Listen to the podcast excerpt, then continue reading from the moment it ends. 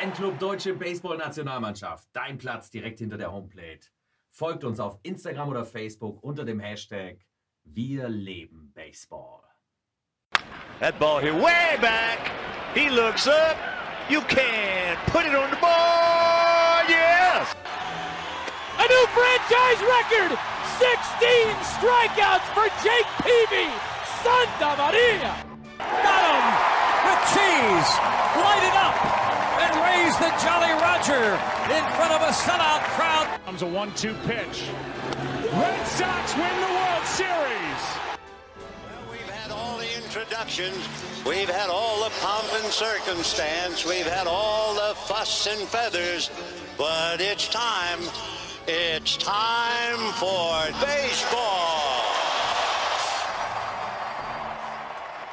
Hallo Baseball Deutschland! Es wird immer dunkler, das sage ich jede Woche und jetzt wird es auch von den Corona-Zahlen wieder immer dunkler. Also sind wir doch froh, dass wir in Deutschland mit dem Baseball so weit durch sind. Es ist vorbei. Wir wissen, wer deutscher Meister 2020 geworden ist und nicht nur David und ich weiß das und die Leute, die die Spiele geguckt haben oder Leute, die das sonst werde ich verfolgen. Nein, auch ihr werdet das in ungefähr 15 Minuten wissen und werdet euer Wissen über dieses Spiel an der ganzen Welt preisgeben können. Aber wir haben ja Gott sei Dank noch eine volle Woche Baseball vor uns, denn in der MLB geht es jetzt in die richtig, richtig heiße Phase. Es geht wirklich um die Wurst. Die American League Championship Series und die National League Championship Series sind vorbei. Und jetzt geht es um die World Series, den großen Pot, dieses Flaggending, einer der, naja, interessantesten Pokale im Sport, möchte man dazu sagen, aber da können wir später mal streiten. Aber ich bin natürlich nicht alleine hier, denn richtig berichten kann ich nicht alleine. Ich habe da jemanden auf der anderen Seite, dessen Bart heute richtig fluffig aussieht. Und im Dunkeln sehe ich nur wieder das wunderbar leuchtende orangene Band seiner unglaublich schönen Smartwatch. Der einzigartige, der einmalige David Dickey Kania. Hallo Martin, hallo Baseball Deutschland. Ja, ähm, du sagst es, es wird immer dunkler. Ähm, wir, die Baseball-Bundesliga hat, glaube ich, gerade zum rechtzeitigen Zeitpunkt äh, die Schlussphase erreicht. Äh, leider gehen die Fallzahlen wieder draußen äh, weit nach oben, sodass wir äh, ja, äh, befürchten müssen, dass es demnächst wieder ein bisschen größere Einschränkungen gibt, was äh, den Ausübung unseres fantastischen Sports angeht. Ähm, ja, nichtsdestotrotz, wir haben einen Meister gefunden am letzten Wochenende. Ähm, sogar mit live übertragenem Bild ähm, hat sich nämlich tatsächlich ein, ein einsamer Fan hat sich bereit erklärt, äh, das, äh, sein Handy aufzustellen oder sonst wie und hat das über YouTube gestreamt. Einfach nur hinter den Homeplate quasi oben äh, die Kamera reingestellt und einfach auf äh, YouTube gegangen, Link geshared, äh, live übertragen. Und damit konnte man sich das Spiel tatsächlich live angucken. Ohne Kommentator, ohne, ohne alles, aber immerhin, ähm, ja gab es da die Möglichkeit. Ähm, der DBV überraschenderweise hat sich äh, auch dazu geäußert. Er hat äh, in den vergangenen Wochen tatsächlich vermehrt versucht, mit Streaming-Anbietern ähm, ja, einen Konsens zu finden, um tatsächlich die Finalspiele zu übertragen. Da gab es aus verschiedenen Gründen leider keine Einigung. Auch, auch, auch meine investigative Nachfrage auf Facebook, eine Kommentarspalte, äh, woran es denn gehapert hat, äh, kam tatsächlich gar nicht zurück und ähm, dementsprechend kann ich euch leider nicht sagen, wieso es denn äh, schlussendlich nicht geklappt hat, äh, ob es an dem riesen Budget gehangen hat, äh, dass äh, die, die Streaming-Anbieter dafür wollten oder weiß der Geier was, aber ähm, dank eines Fans, der einfach nur eine Kamera aufgestellt hat und einfach äh, ja, das Spiel live gestreamt hat auf YouTube, konnte man sich tatsächlich zumindest mal Spiel 3 äh, online ansehen. Denn wir nehmen es schon mal vorweg, Mehr als Spiel 3 wurde es aber nicht, Martin. Ja, absolut. Also auch von mir aus Dank an den einen Fan, der sein ganzes Datenvolumen für diesen Monat geopfert hat, um äh, Deutsch, Baseball Deutschland mit Bildern zu überzeugen. Äh, da könnte man jetzt fast schon sagen, Bald Bearded Baseball, The Voice of the Voiceless sorgen dafür, dass da Gespräche geführt werden. Und äh, Klaus Kleber unseres Teams hat sich drangehangen und alle Mittel und Wege eines Facebook-Kommentars natürlich gemacht für seine Recherchearbeiten. Aber naja, es war da mal, ist doch wenigstens schön, dass die andere Seite sich bemüht. Es ist auch besser, wenn im Zeugnis steht, er war stets bemüht, als er hat sich gar keine Mühe gegeben. Also rechnen wir das doch einfach mal an und denken, der Chaos-Saison 2021 wird das alles besser und wir sehen alles in Full HD Farbe auf allen möglichen Streaming-Plattformen. Ja, du hast es schon vorweggenommen und ich mache jetzt auch meine Notizen auf für den heutigen Time. äh, heutigen Time, heutigen Tag natürlich. Äh, es gab ein Spiel 3 zwischen Heidenheim und Bonn, aber kein Spiel 4 und kein Spiel 5. Das bedeutet, Heidenheim hat gewonnen. Und damit bin ich jetzt der Erste in diesem Podcast, der herzlichen Glückwunsch Heidenheim Heideköpfe sagt. Whee! Herzlichen Glückwunsch an die Heidenheim Heideköpfe. Auch von meiner Seite aus, ich habe das extra für dich gelassen, Martin, weil ich habe gemerkt, letztes Mal war es ein bisschen angekratzt, dass ich das alles vorweggenommen habe. Diesmal geht, äh, überlasse ich dir die, die Showbühne. Ja, herzlichen Glückwunsch an die Heidenheim Heideköpfe, aber auch einen herzlichen Glückwunsch an die Bonn Capitals, auch wenn es nur zu drei Spielen in der Finalserie gereicht hat. Ähm, sie haben eine fantastische Saison gespielt, haben äh, wiederholt gezeigt, ja, was Baseball auf Spitzenniveau ausmacht. Ähm, ja, haben uns auch aus der Ferne sehr begeistert. Äh, ich kann mich an äh, etliche Folgen erinnern, wo wir die Pitcher hochleben haben leben lassen, Sascha Koch oder Zach Dotson. Ähm, also unfassbar äh, gute Leistung. Ähm, ich weiß, ja, man, man da, da, kann man sich nicht viel von kaufen, wenn man dann gelobt wird für den zweiten Platz, aber das ist tatsächlich aller, aller Ehren wert. Und ja, herzlichen Glückwunsch tatsächlich an, an, die, an die Heidenheim Heideköpfe ähm, zum Gewinn dieser Meisterschaft, die bestimmt speziell ist, bestimmt besonders ist, aber auch sicherlich sehr verdient für die Heidenheimer. Martin. Ja, es ist tatsächlich das fünfte Mal, dass sich äh, die Heidenheim Heideköpfe den Pokal sichern könnten und es ist ja, es ist ein schöner Erfolg für ebenfalls eine starke Saison, die sie im Süden gespielt haben. Also, wenn man unseren Podcast verfolgt hat von Anfang an, Heidenheim hat sehr stark losgelegt. Die einzige Niederlage war im Split gegen Regensburg, die ebenfalls eine sehr starke Südliga gespielt haben. Und ja, was, was sollen wir da erzählen? Das Spiel ging eigentlich sehr interessant los. Im dritten Inning schaffte es äh, Bonn tatsächlich die Führung zu übernehmen. Also beim Stand von 0 zu 0 erzielt Bonn auf äh, zwei gute Treffer natürlich zwei Runs und gehen mit dem Ganzen 2 zu 0 in Führung.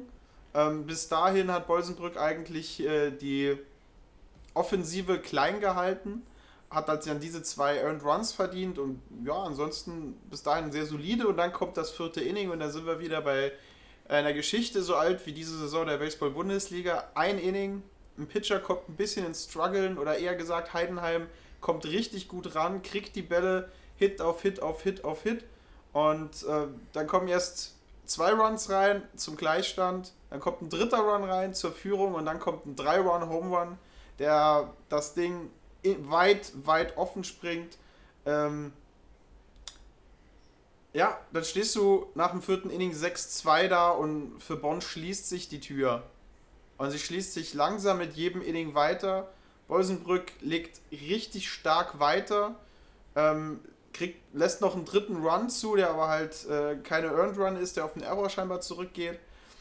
Ähm, spielt aber ansonsten eine richtig starke Partie, wie das ganze Jahr über halt auch. Sieben Hits insgesamt zugelassen, in sechs Innings neun Strikeouts gemacht und 16 von 26 Better mit einem Strike angefangen.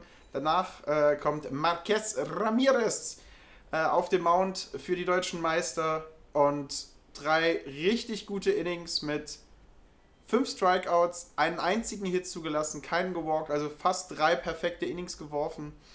Ähm, macht den Sack zu.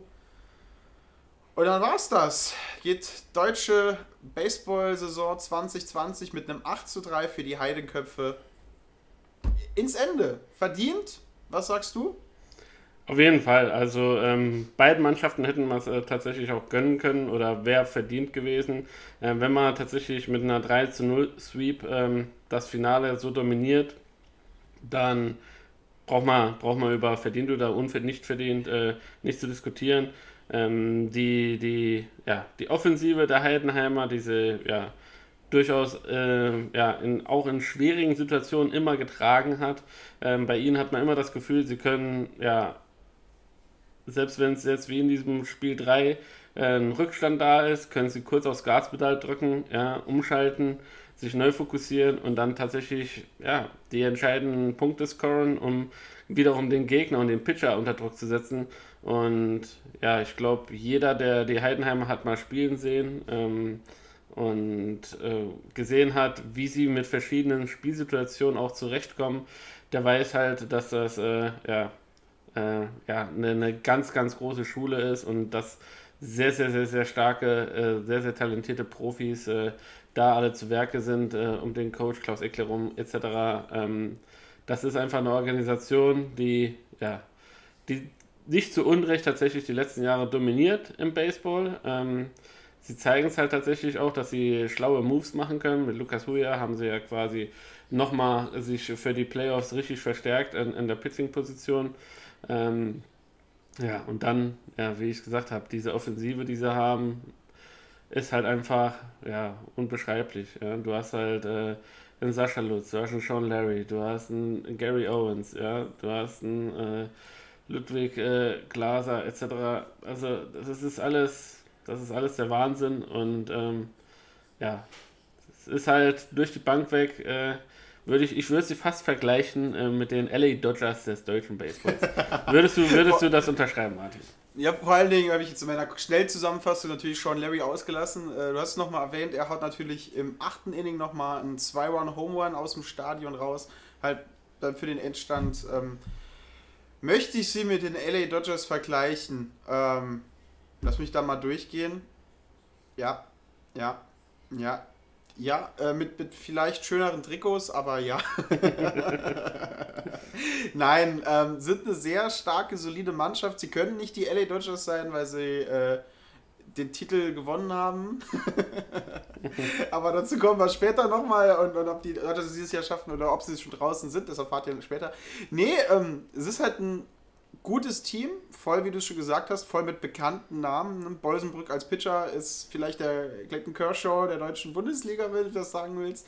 Oder eher der, der Walker Buhler äh, der, der deutschen Bundesliga. Also richtig, richtig starke Mannschaft, von oben bis unten, top am Schlag, top in der Verteidigung, richtig guten Pitching-Staff. Äh, hinten raus immer die Möglichkeit, einen Closer zu haben, der das Ding auch über drei Innings äh, konstant klein hält. Und äh, da machst du das Spiel halt so. Und vor allen Dingen, wenn du weißt, du brauchst nur noch einen Sieg und du hast dann so eine, so eine Führung, kannst du ja tatsächlich raushauen, wen du hast. Weil wenn du das Ding hältst, bist du fertig und brauchst nichts mehr zu machen. Ist so ein Chris Sale als Closer-Moment, ne? Mhm. Äh, weißt du, wenn du dann deinen besten Pitcher einfach dann nochmal einsetzen kannst als Closer in dem Moment, der macht das Spiel aus dann ist es halt so. Nee, ähm, sie haben eine super Saison gespielt. Wir haben uns natürlich gewünscht, dass es vielleicht ein Spiel 4 oder ein Spiel 5 noch gibt, einfach aus unserer Seite, weil das macht halt so eine Bundesliga immer mehr spannender, als wenn ein Team über die andere Seite drüber fährt. Aber Heidenheim hat halt einfach gezeigt, dass sie jetzt nach dieser verkürzten Saison 2020 ähm, die dominantere Mannschaft sind. Ähm, damit hat keiner von uns wirklich richtig getippt. Ich habe zwar Heidenheim im Finale gesehen, aber Bonn stärker in dem Moment. Du hast Regensburg im Finale gesehen. Aber wieder gezeigt, wie weit unsere Fachexpertise im deutschen Baseball doch eigentlich geht. Ähm, aber nee, waren richtig, richtig schöne Season, auch wenn sie sehr kurz war. Auch wenn sie von, von einem Team im Norden äh, ab der Hälfte der Saison und von zwei Teams im Süden ab dem ersten Moment, als der erste Ball geflogen ist, dominiert war. Ähm, war gut, dass Baseball gespielt wurde äh, für den deutschen Baseball und hat mich vor allen Dingen gefreut, dass wir, wie du schon gesagt hast, jetzt das letzte Spiel so mit einer alten, punkigen Do-it-yourself äh, Attitüde einfach sein Handy aufgestellt und das Ding gefilmt und einfach rausgeschickt an die Welt und die Leute schauen über seinen Livestream auf YouTube zu. Hat so was Rotziges, hat so was Punkiges. Da geht mein Herz immer natürlich auf. Ist wie früher, du machst deine deine, deine Musikvideos halt einfach mit dem Nokia-Handy selber. Das ist ungefähr dieselbe Art. Und vielleicht ist das, was den Baseball weiterbringt. So rotzige Do-it-yourself. Wenn es zu wenig deutsche Baseball-Podcasts gibt, machen wir halt einen selber. Und so muss es weitergehen. Also, Fans, wenn ihr denkt, hey, so könnte ich vielleicht den deutschen Baseball verbessern, macht es. Niemand hält euch auf. Außer Corona. Also macht nichts, was Corona äh, erweitert, aber wenn ihr was findet, was ihr für den deutschen Baseball machen kann, was euch nicht Corona aussetzt, dann tut das. Und das Husten kam wie auf Stichwort hinten dran. Äh, nee, also um es nochmal abschließend zu sagen, die meines Erachtens die routiniertere Mannschaft hat tatsächlich dieses Jahr ähm, ja, die, die Baseball-Bundesliga gewonnen. Ähm, nochmal ein herzlichen, herzliches Glück, herzlichen Glückwunsch äh, nach Heidenheim. Ähm, und würdest du sagen, dass es quasi jetzt auch so, ähm, sagen wir mal, äh, Zement gegossen ist, dass das jetzt, äh, sage ich mal, so eine längere Strecke auch eine Heidenheimer, äh, Heidenheimer Trophäensammlung äh, gestartet wird. Ähm, Oder, oder siehst, du, siehst du tatsächlich äh, die, die Kontrahenten, sei es aus Regensburg, sei es aus Bonn, Paderborn, äh, äh, in Reichweite, dass sie tatsächlich den Heidenheimern gefährlich werden können? Also Regensburg kann ihnen gefährlich werden, das haben wir diese Saison ja gesehen. Ne? Also in der, in der regulären Season haben sie gesplittet. Ähm, das ist dann halt keine kleine, klare Dominanz von einer Mannschaft. Postseason ist natürlich ein bisschen anders ausgesehen, aber Postseason ist ja immer ein bisschen was Besonderes. Ähm, ja, es, also ich, also ist im Baseball ja ein bisschen schwer, weil wir, weil wir ja natürlich nicht wie in anderen Sportarten jetzt den 12-Jahres-Vertrag äh, für den Bolsenbrück haben und auf der anderen Seite schon Larry wahrscheinlich da länger spielen wird, aber keine Ahnung, morgen lernt er seine Traumfrau kennen, wird Vater, muss umziehen, dann ist er auch nicht mehr für diese Mannschaft da, weil das ist, ist natürlich, sind sie Baseballspieler in der ersten Baseball-Bundesliga, aber ein Großteil von denen wird ihr täglich Brot mit was anderem verdienen und ähm, ist schwer zu sagen, weil zum einen hast du natürlich eine, eine von deinem Kern eine bessere Bindung, weil keiner zieht aus seiner Heimat weg, um woanders da Baseball zu spielen, äh, ab einem gewissen Alter. Aber auf der anderen Seite hast du halt auch nicht die 13-Jahres-Verträge mit irgendwelchen Importspielern, die dich jetzt 13 Jahre lang oben halten. Ich könnte mir vorstellen, also sie werden natürlich nächstes Jahr nicht verschwinden, aber ob, ob, ob jetzt zu sagen, dass sie innerhalb der nächsten sechs Jahre Rekordmeister werden und äh, wir dann Heideköpfe, Stern des Südens singen. Äh, oh. das, das, sehen wir, das sehen wir in sechs Jahren. Ähm, ist jetzt ist im Baseball in Deutschland immer schwer zu sagen. Es kommt immer mal wieder eine Mannschaft auf. Vielleicht kommt nächstes Jahr Mainz wieder mit, mit irgendeinem jungen richtig guten Spieler, den sie noch auf der Liste hatten, der einfach zu jung war, der nächstes Jahr auftritt und die ganze, ganze deutsche Bundesliga schwindelig pitcht. Und dann hast du auf einmal Mainz wieder ganz oben. Das ist immer ein Stehen und Fallen. Das ist auch interessant am Baseball. Also ich würde jetzt nicht sagen, dass sich jetzt die Heideköpfe-Dynastie aufbaut, aber was weiß ich schon, wenn Heideheim jetzt vorhat, die nächsten sechs Jahre zu gewinnen, dann reden wir halt die nächsten sechs Jahre nur noch mit Heidenheim. Genau. Und, mo und morgen kommt die Breaking News. Äh, Bossenbrück hat für zwölf Jahre verlängert. Äh, nee, Spaß beiseite. Ähm, ich würde gerne jetzt noch dir, von dir wissen, bevor wir jetzt äh, dieses, äh, die Bundesliga-Saison dieses Jahr für dieses Jahr ad, äh, ad acta legen. Was war denn dein Highlight in dieser Bundesliga-Saison und was war denn dein Lowlight, Martin?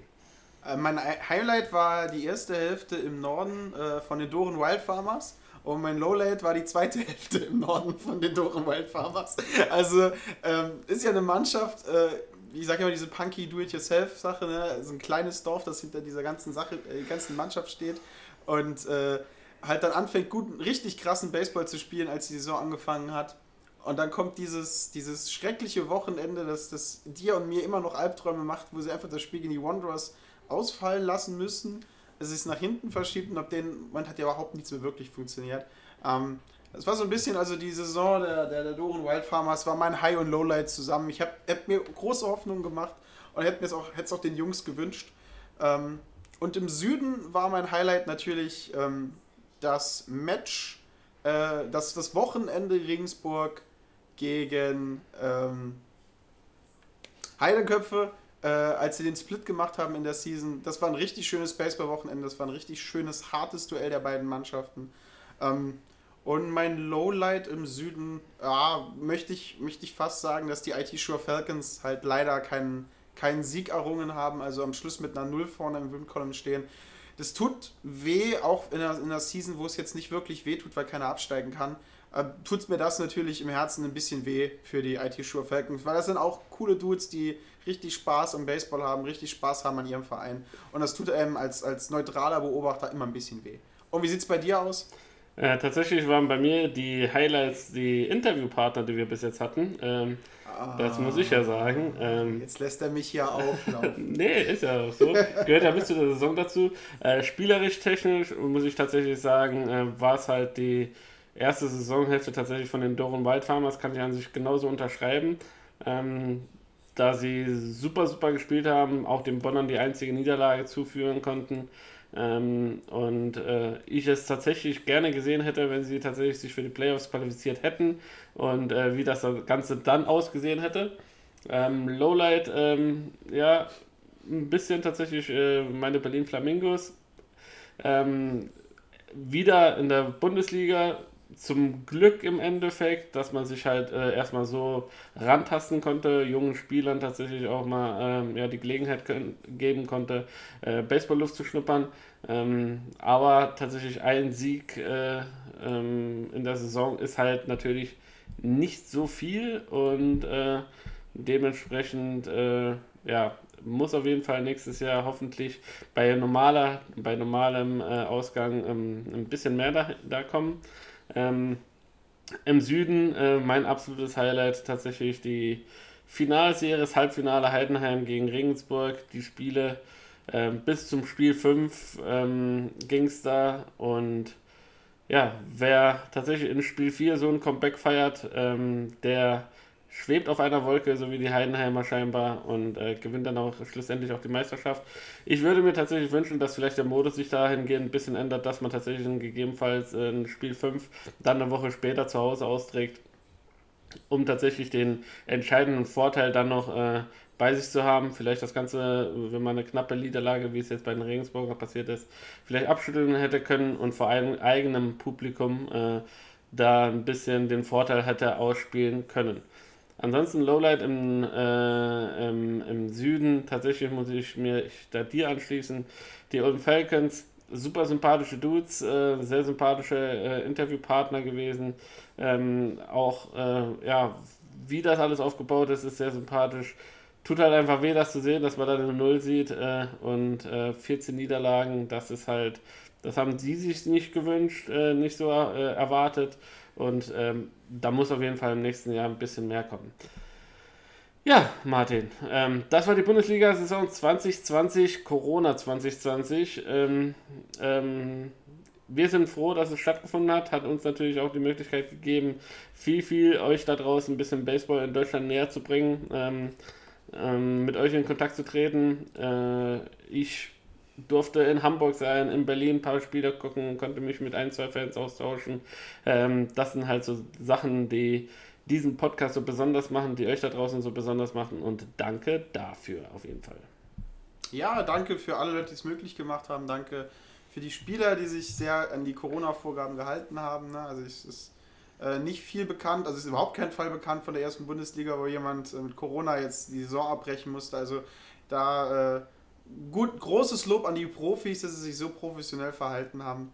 Ähm, und Dankeschön an alle Mannschaften, an alle hinter, Leute hinter den Kulissen für die schöne Baseball-Saison 2020. Und ich hoffe, ich hoffe, wir sehen uns 2021 alle wieder. Genau. Und jetzt gehen wir dahin, wo es jetzt noch immerhin spannend ist. Ähm, wir gehen, äh, fliegen über den großen Teich in die Stadien von den San Diego Padres, die leider nicht mehr dabei sind, in die Sta ins Stadion von den ähm, Texas Rangers, die sich auch nicht qualifiziert haben, ähm, und werden euch nochmal berichten, wie denn so die National League Champion Championship Series ausgegangen ist und wie die American League Championship Series ausgegangen ist. Martin. Ja, und ich, ich würde fast gerne am liebsten mit der American League Championship Series zwischen den Houston Astros und den Tampa Bay Rays. Nicht mehr Devil Rays, hat mich äh, jemand von der Arbeit gefragt, der herausgefunden hat, dass ich einen Baseball-Podcast mache, ob es die Devil Rays noch gibt. Habe ich gesagt, ja, gibt es noch, nur das Teufel haben sie gestrichen. Äh, nee, ähm, die ersten beiden Spiele haben wir ja schon letzte Woche besprochen, aber zur Vollständigkeit halber sagen wir es nochmal. Das erste Spiel ging 2 zu 1 für die Rays aus und das zweite Spiel ging 2 zu 4 für die Rays aus. Und äh, dann hüpfen wir doch einfach mal gleich in Game 3 und ich mache meine schön vorbereiteten Notizen, weil das war die, ich möchte nicht sagen für mich die spannendere Season, aber äh, Series, aber das war die Series, die ich äh, unabsichtlich einfach aktiver verfolgt habe.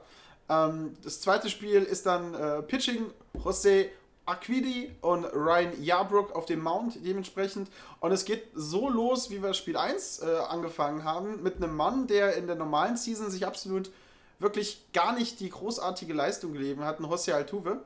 Ähm, aber durch die komplette Match gegen Tampa Bay ist dieser Mann wirklich aggressiv gewesen. Also ich, ich habe meine Notizen, die wir ja nicht alle durchgehen werden. Äh, und so oft steht Altuve firstes, erstes Inning Home Run. Ähm, er hat einfach Gas gegeben, er hat seine offensive Schwäche aus der äh, regulären Saison einfach hinter sich gelassen und hat richtig losgehauen. Also in, in der Postseason ist kein, ist, ist nirgendwo eine Sicht von einem Altuve, der in der Nähe der Mendoza Lane haut, sondern eher ein Altuve, der in der Nähe der äh, Babe Ruth Home Runs haut sozusagen. Also richtig stark. Ähm, die Rays konnten aber halt diesen kurzen Rückstand nochmal umdrehen. Ähm, allen voran durch eine großartige Defensivleistung von Kevin Kiermeier, der äh, Jumping und Diving Catches durch alle Inning durchmacht. Und dann kommt es so, wie es halt auch im vorgegangenen Spiel so ist, dem Mann, den ich vorhin gelobt habe, dass er offensiv so stark geworden ist, wie er in der regulären Saison nicht war, ist defensiv so schwach geworden, wie er in der regulären Saison nicht war. Er hat in der kompletten Regular Season, in der kompletten Saison keinen einzigen Wurffehler gemacht und jetzt allein gegen Tampa Bay in zwei Spielen drei.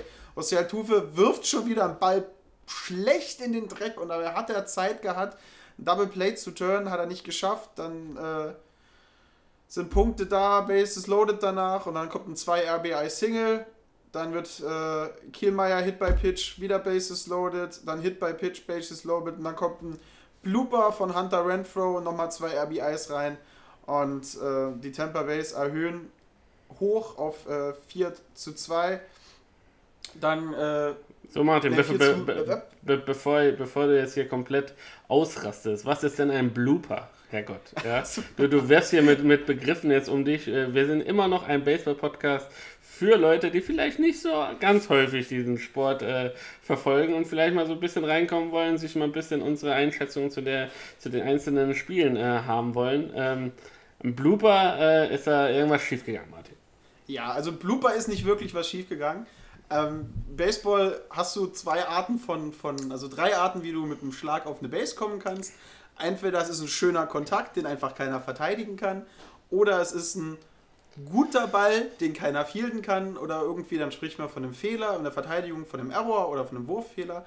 Und dann hast du noch einen Ball, den du irgendwie total krumm getroffen hast, der wie so eine Kerze nach oben geht, aber weit genug nach hinten fliegt, dass das Infield nicht mehr den Ball fangen kann, aber nicht weit genug nach hinten geht, dass das Outfield ihn fangen kann. Das ist dann ich, ich, mir fehlt halt absolut keinerlei, so wie so eine Bananenflanke im Fußball, so ein Ball, der eigentlich gar nicht da landen sollte, wo er hingehört, aber der fällt halt einfach, weil er genau ein Loch findet. Es ist kein schöner Kontakt, es ist nichts, was du trainierst, es ist halt einfach, du triffst den Ball glücklich so schlecht, dass er landet.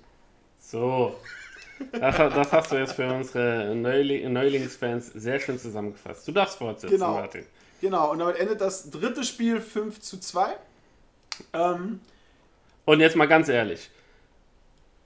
Die Houston Astros liegen 3-0 hinten in der Serie.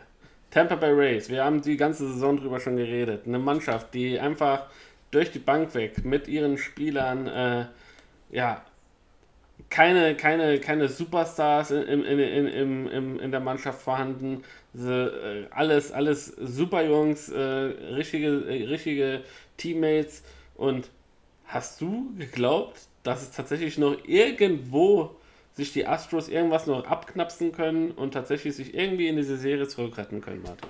Nach Spiel 3, also nachdem man ja. 5-2 gewinnt, Jose Altuve sich quasi äh, ja, äh, mit einem mit Home Run, glaube ich, war es dann in dem Spiel, ähm, äh, gut, gut reinkommt ins Spiel, aber dann tatsächlich sich so einen eklatanten wirklich eklatanten Fehler leistet, dass er nicht, nicht mehr äh, irgendwie den Ball richtig äh, zu, zum, zum, zum First Baseman werfen kann.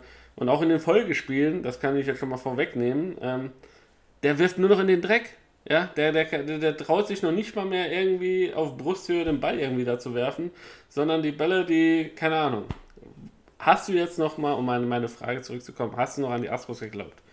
Ja, also ich habe vielleicht nicht dran geglaubt, dass sie das Ding komplett umdrehen, weil ein Reverse Sweep, also einmal ähm, es komplett umzudrehen, vier Spiele in Folge zu gewinnen, ist unglaublich schwer und ist nur Mannschaften vergönnt, die einen Fluch brechen müssen. Äh, also das bloß nicht machen so früh, das bringt nur Unglück. Ähm, aber ich habe aus diesem Grund weil Großteil dieser Siege, ich möchte jetzt nicht sagen, dass die Tampa Bay Rays nur gewinnen, weil José Altuve Bälle in den Dreck wirft, aber ein Großteil dieser Spiele sind durch Fehler von Altuve mit entschieden worden, weil Läufe reingekommen sind, die sonst nicht hätte reinkommen können. Und ich habe mir schon gedacht, die Astros sind offensiv stark, siehst du immer mal wieder durch. Und die Rays müssen Fehler ausnutzen sind auch offensiv stark, absolut, aber müssen, haben die Fehler ausgenutzt. Und wenn die Astros die Fehler nicht machen oder wenn die Astros offensiv besser reinkommen, dann ist es tatsächlich so, dass ich ihnen Chancen geben habe. Und tatsächlich ist Spiel 4 genau so ein Spiel, wo halt einfach mal kein Jose Altuve Error passiert, der dir zwei Runs schenkt, wo du tatsächlich ähm, gegeneinander stehst und vor allen Dingen, wo äh, die Astros Zach Cranky auf dem Mount haben, der ein richtig gutes Spiel geworfen hat. Er ist im äh, sechsten Inning immer noch auf dem Mount, ist im sechsten Inning aus einer Bases Loaded rausgekommen, wo das Spiel nochmal komplett drehen könnte. Ähm, aber sie haben sehr früh sehr guten offensiven Baseball gezeigt und es fängt schon wieder im ersten Inning an mit Jose Altuve, der einen Home Run schlägt. Dann im dritten Inning macht er noch einen Punkt durch ein Double. Ähm, dann antworten und gleichen äh, die Tampa Base mit einem Spieler aus, dem dessen Namen wir hoffentlich noch ein bisschen öfter hören. Also hören nicht von mir, weil es ist Randy Ozona Arozarena. Arozarena ist der Nachname. Das muss man so fließend. Ja, Randy Arozarena, der Rookie, der eine Postseason spielt, die ist unglaublich. Zwei RBI Home Run für ihn. Dann antwortet George Springer im fünften Inning mit zwei äh, RBI, mit einem zwei Run Home Run. Bases loaded, wie gesagt, Cranky kommt raus und dann noch ein Double äh, von Adamsi, äh, Demis im äh, letzten Inning.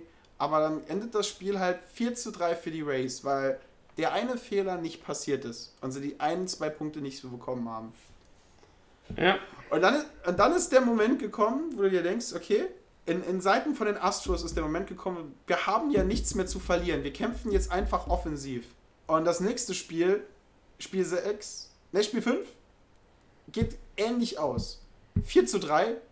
Ähm, Presley gegen Anderson pitchen. Und das ganze Ding, es geht Bases loaded, kein RBI im zweiten Inning für die Race los. Dann ein einzelner Home Run von Brandon Lowry.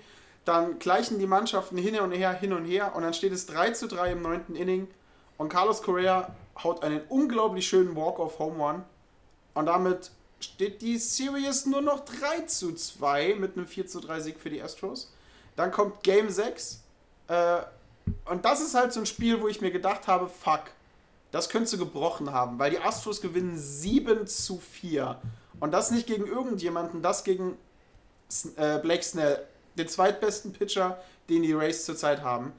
7 zu 4 Sieg auf dem Rücken, ähm, das eigentlich geil anfängt. Altuve kommt auf Base und dann kommt es zu einem der seltenen Double Plays, ein Strikeout, Throwout Double Play.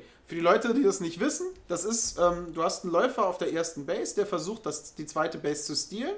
Bei einem äh, zwei Strike Count, dann wirft der Pitcher den Batter aus, also er macht einen Strikeout und der Catcher wirft den äh, laufenden Spieler, der versucht zu stehlen, aus.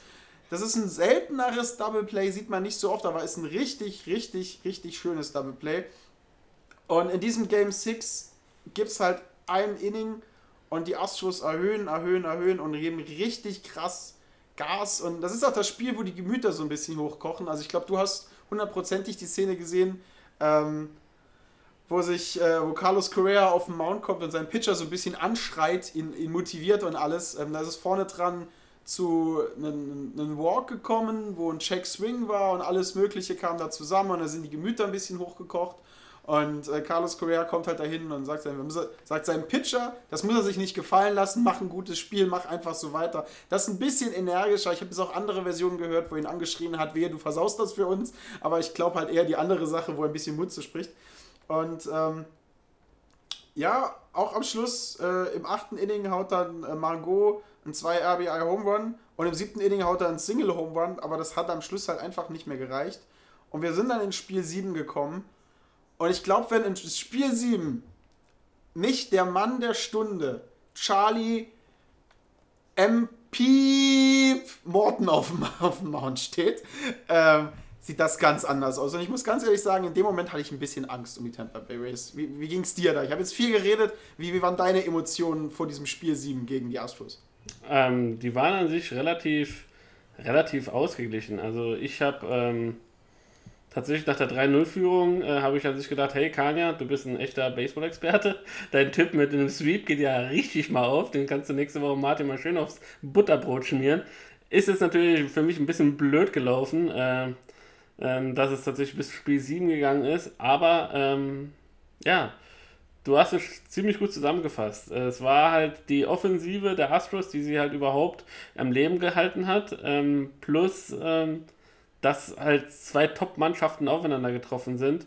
wo, wo halt wirklich nur Kleinigkeiten den Unterschied hier gemacht haben. Ja, und äh, du siehst es, es waren immer enge Spiele, auch davor, beides 4 zu 3 ausgegangen.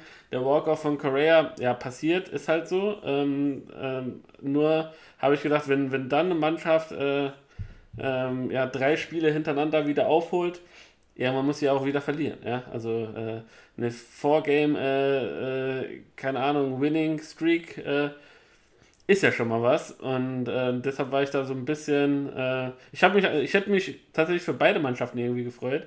Weil für die Astros hätte ich mich gefreut, okay, hätte ich gesagt, okay, wenn die Deutschland sich tatsächlich fürs Finale qualifizieren, haben wir auf jeden Fall eine World Series. Die hat auf jeden Fall Chili con Carne in sich drin, würde ich mal behaupten. Und äh, wenn die Tampa Bay Rays äh, das Ding gewinnen, freut es mich halt einfach, weil äh, es zeigt, dass du mit einem mit einem Salary Cap, ich glaube 23 Millionen oder was habe ich gelesen, äh, verdient die ganze Tampa Bay Rays Mannschaft im Jahr. Ähm, und das ist quasi genauso viel wie ein Jose Altuve mehr oder weniger verdient oder sowas. Ähm, Gab es ein interessantes Meme dazu oder ja, oder was anderes. Äh, ist halt, du, du siehst halt einfach schon daran, ähm, dass es halt zwei verschiedene Ansätze vom Baseball sind. Und ähm, freuen tut es mich jetzt halt, oder hat es mich dann halt tatsächlich gefreut, dass sich so eine Mannschaft wie die Tampa Bay Rays überhaupt so weit in die Championship Series äh, reingewurschtelt hat, in Anführungszeichen, und jetzt tatsächlich äh, vorm entscheidenden Spiel 7 steht. Und äh, mit Charlie fucking, ich sag's ganz einfach, Morton auf dem Hügel, äh, das, der, der, der, der, der Junge, der ist äh, cold as ice. Ja, also hat sich gar nichts anmerken lassen. Äh, McCullers äh, im Gegenzug hat direkt schon ein bisschen gestruggelt. Dem hast du halt den Druck ein bisschen mehr ange angesehen. Und ja, dann äh, ist das Spiel losgegangen, Martin. Ja, und du hast schon Charlie F. Morton erwähnt, der Pitcher mit der Nummer 50. Seine Postseason-Stats dieses Jahr: drei Siege, keine Niederlage, 0,57 äh, Earned Runs, ähm, 15 Innings gepitcht, 17 Strikeouts geworfen. Also wenn, wenn ein Mann dieses Jahr ein, einen Punkt unter seine Karriere setzen muss und vielleicht sogar seine Postseason MVP äh, angesprochen wird, dann ist es dieser Mann. Oder der Rookie, den ich wieder erwähnen muss, wo ich mir wieder meinen ganzen Mut zusammenpacken muss für seinen Nachnamen, denn Randy Ar Rosarina. Rosarina. Ich habe dieses Problem mit diesem O, so diesen Stopp zu machen und dann in dieses Z reinzugehen. Also ich brauche echt mal hier einen Sprachtrainer für die Namen der ganzen, ganzen Jungs. Ich hoffe, dass er weiterhin guten Baseball spielt, denn seinen vierten Home Run geschlagen, äh, Flyball in Center Field, hat er einfach mit den Jose Altuve äh, geklaut und im ersten Inning einfach mit dem Home Run losgelegen und danach ähm, im, zwei Runs damit erzielt und danach in der zweiten Mike Zunino mit einem Home Run sein zweiter steht auf einmal 3 zu 0 und mit Charlie Morton auf dem Mount, der richtig Gas gibt, der da richtig das Ding wieder im Augenschmaus gepitcht hat, muss man einfach sagen. Ähm, kommen sie weiter nach vorne. Und ein sechstes Inning, Mike Sunino, Sacrifice Fly und mein, mein Lieblingsspieler der Tampa Bay Rays, der First Baseman und unglaublich athletisch aussehende G-Man Show scored halt auf diesen Sackfly äh, den dritten Run. Äh, den vierten Run meine ich. Und äh, da wird es noch einmal im achten Inning richtig gefährlich und spannend, weil Carlos Correa ähm, Singles on Groundball und zwei Leute scoren und dann steht es nur noch 4-2. Aber am Ende mit Fairbanks auf dem Mount closen sie das Spiel aus und machen sich ihren Weg zur World Series perfekt. Und es ist halt wunderschön. Ne? Also ab dem Moment, wo ich, glaube ich, die Analyse über die Tampa Bay Race gemacht habe, wo ich gesagt habe, es ist ein kleines, es ist ein Team, das als Team gewinnt. Du hast zwar Namen, aber das sind jetzt nicht die, die Jose Altuve, die Carlos Correa, die George Springer, die Mookie Betts, die äh, Mike Trouts und die äh, Aaron Judges dieser Welt. Ne? Das sind Namen, die du schon gehört hast, aber das sind alles Spieler, die von anderen Vereinen losgelassen wurden, die von anderen Vereinen verkauft worden sind. Also das ist halt eine Mannschaft, die richtig guten Small Money Baseball spielt. Sie haben nicht viel Geld, wie du gesagt hast, aber sie haben ein gutes Scouting, sie haben ein gutes Spielsystem, sie haben vor allen Dingen alles, was sie einkaufen, funktioniert. Sie haben selten irgendwelche Einkäufe, die nach hinten losgehen, weil sie auf eine Sache besonders Wert legen und das ist Defensive. Du siehst kaum Errors von Tampa Bay. Die stehen defensiv so richtig gut. Und das macht diese Mannschaft, macht so viel Spaß, dieser Mannschaft zuzugucken. Und äh, ich drücke Ihnen die Daumen, dass es eine richtig spannende World Series wird. Gegen einen Gegner, den wir gleich erwähnen werden. Genau, du sagst es. Äh, die Mannschaft, äh, die Tampa Bay Rays, die ja viele, viele, viele da draußen ein bisschen Lügen hat strafen lassen, denn äh, auch die eigenen Fans. Stadion, äh, wunderschöner Ballpark, relativ selten ausverkauft, relativ selten gut gefüllt. Vielleicht mal, wenn wirklich die Top-Mannschaften da sind. Vielleicht ändert sich das tatsächlich jetzt dadurch, ähm, dass man sieht, okay, man hat eine Mannschaft, zu der man aufschauen kann, auf die man stolz sein kann, die äh, fernab ist von irgendwelchen Starallüren oder goldbehangenen Ketten oder sonst was, sondern tatsächlich Leute, die, wie man so schön sagt, ein bisschen mal lochen da draußen auf dem Feld und äh, so sich halt quasi die Ernte einfahren wollen. Und ja, ähm, ich, mich freut es tatsächlich riesig für diese Mannschaft.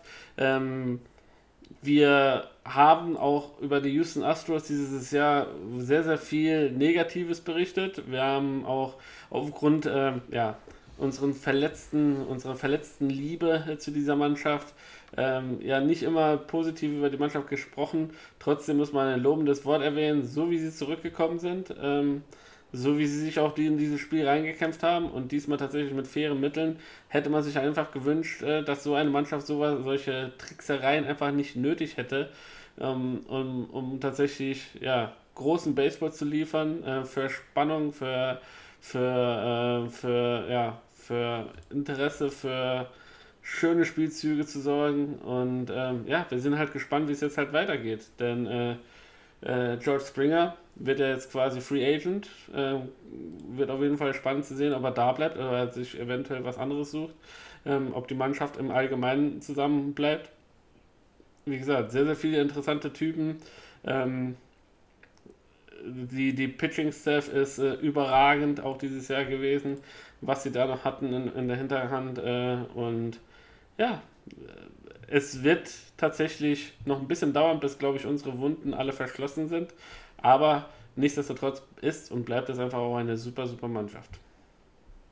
Ja, und von ist und bleibt eine super, super Mannschaft, gehen wir doch einfach weiter zu der einen Mannschaft, die wir, seit wir diesen Podcast machen, als, äh, ich möchte nicht sagen, die Heilsbringer des Baseballs, aber durchgehend als die beste Baseballmannschaft äh, durchgehend komplett immer wieder nach oben loben die nein, nein, das machst du. Sehr guten das machst du. Also, ja, also, ja, ja, also, also, für mich ist das eine gute Mannschaft, aber die beste Mannschaft, naja, weiß ich nicht. Also, also eine Mannschaft, die viel Geld hat. Auf jeden Fall. Aber äh, anstatt das Geld wie andere Mannschaften mit viel Geld äh, sehr, sehr, sehr Stars immer sozusagen entgegenzuwerfen, Ne, jetzt nehmen wir mal Mookie Betts an dieser Stelle raus. Aha, äh, haben, ich wollte schon gerade sagen. Ja, ja, Haben, die Dodgers, haben die Dodgers halt einen sehr guten Kern, der aus Los Angeles kommt.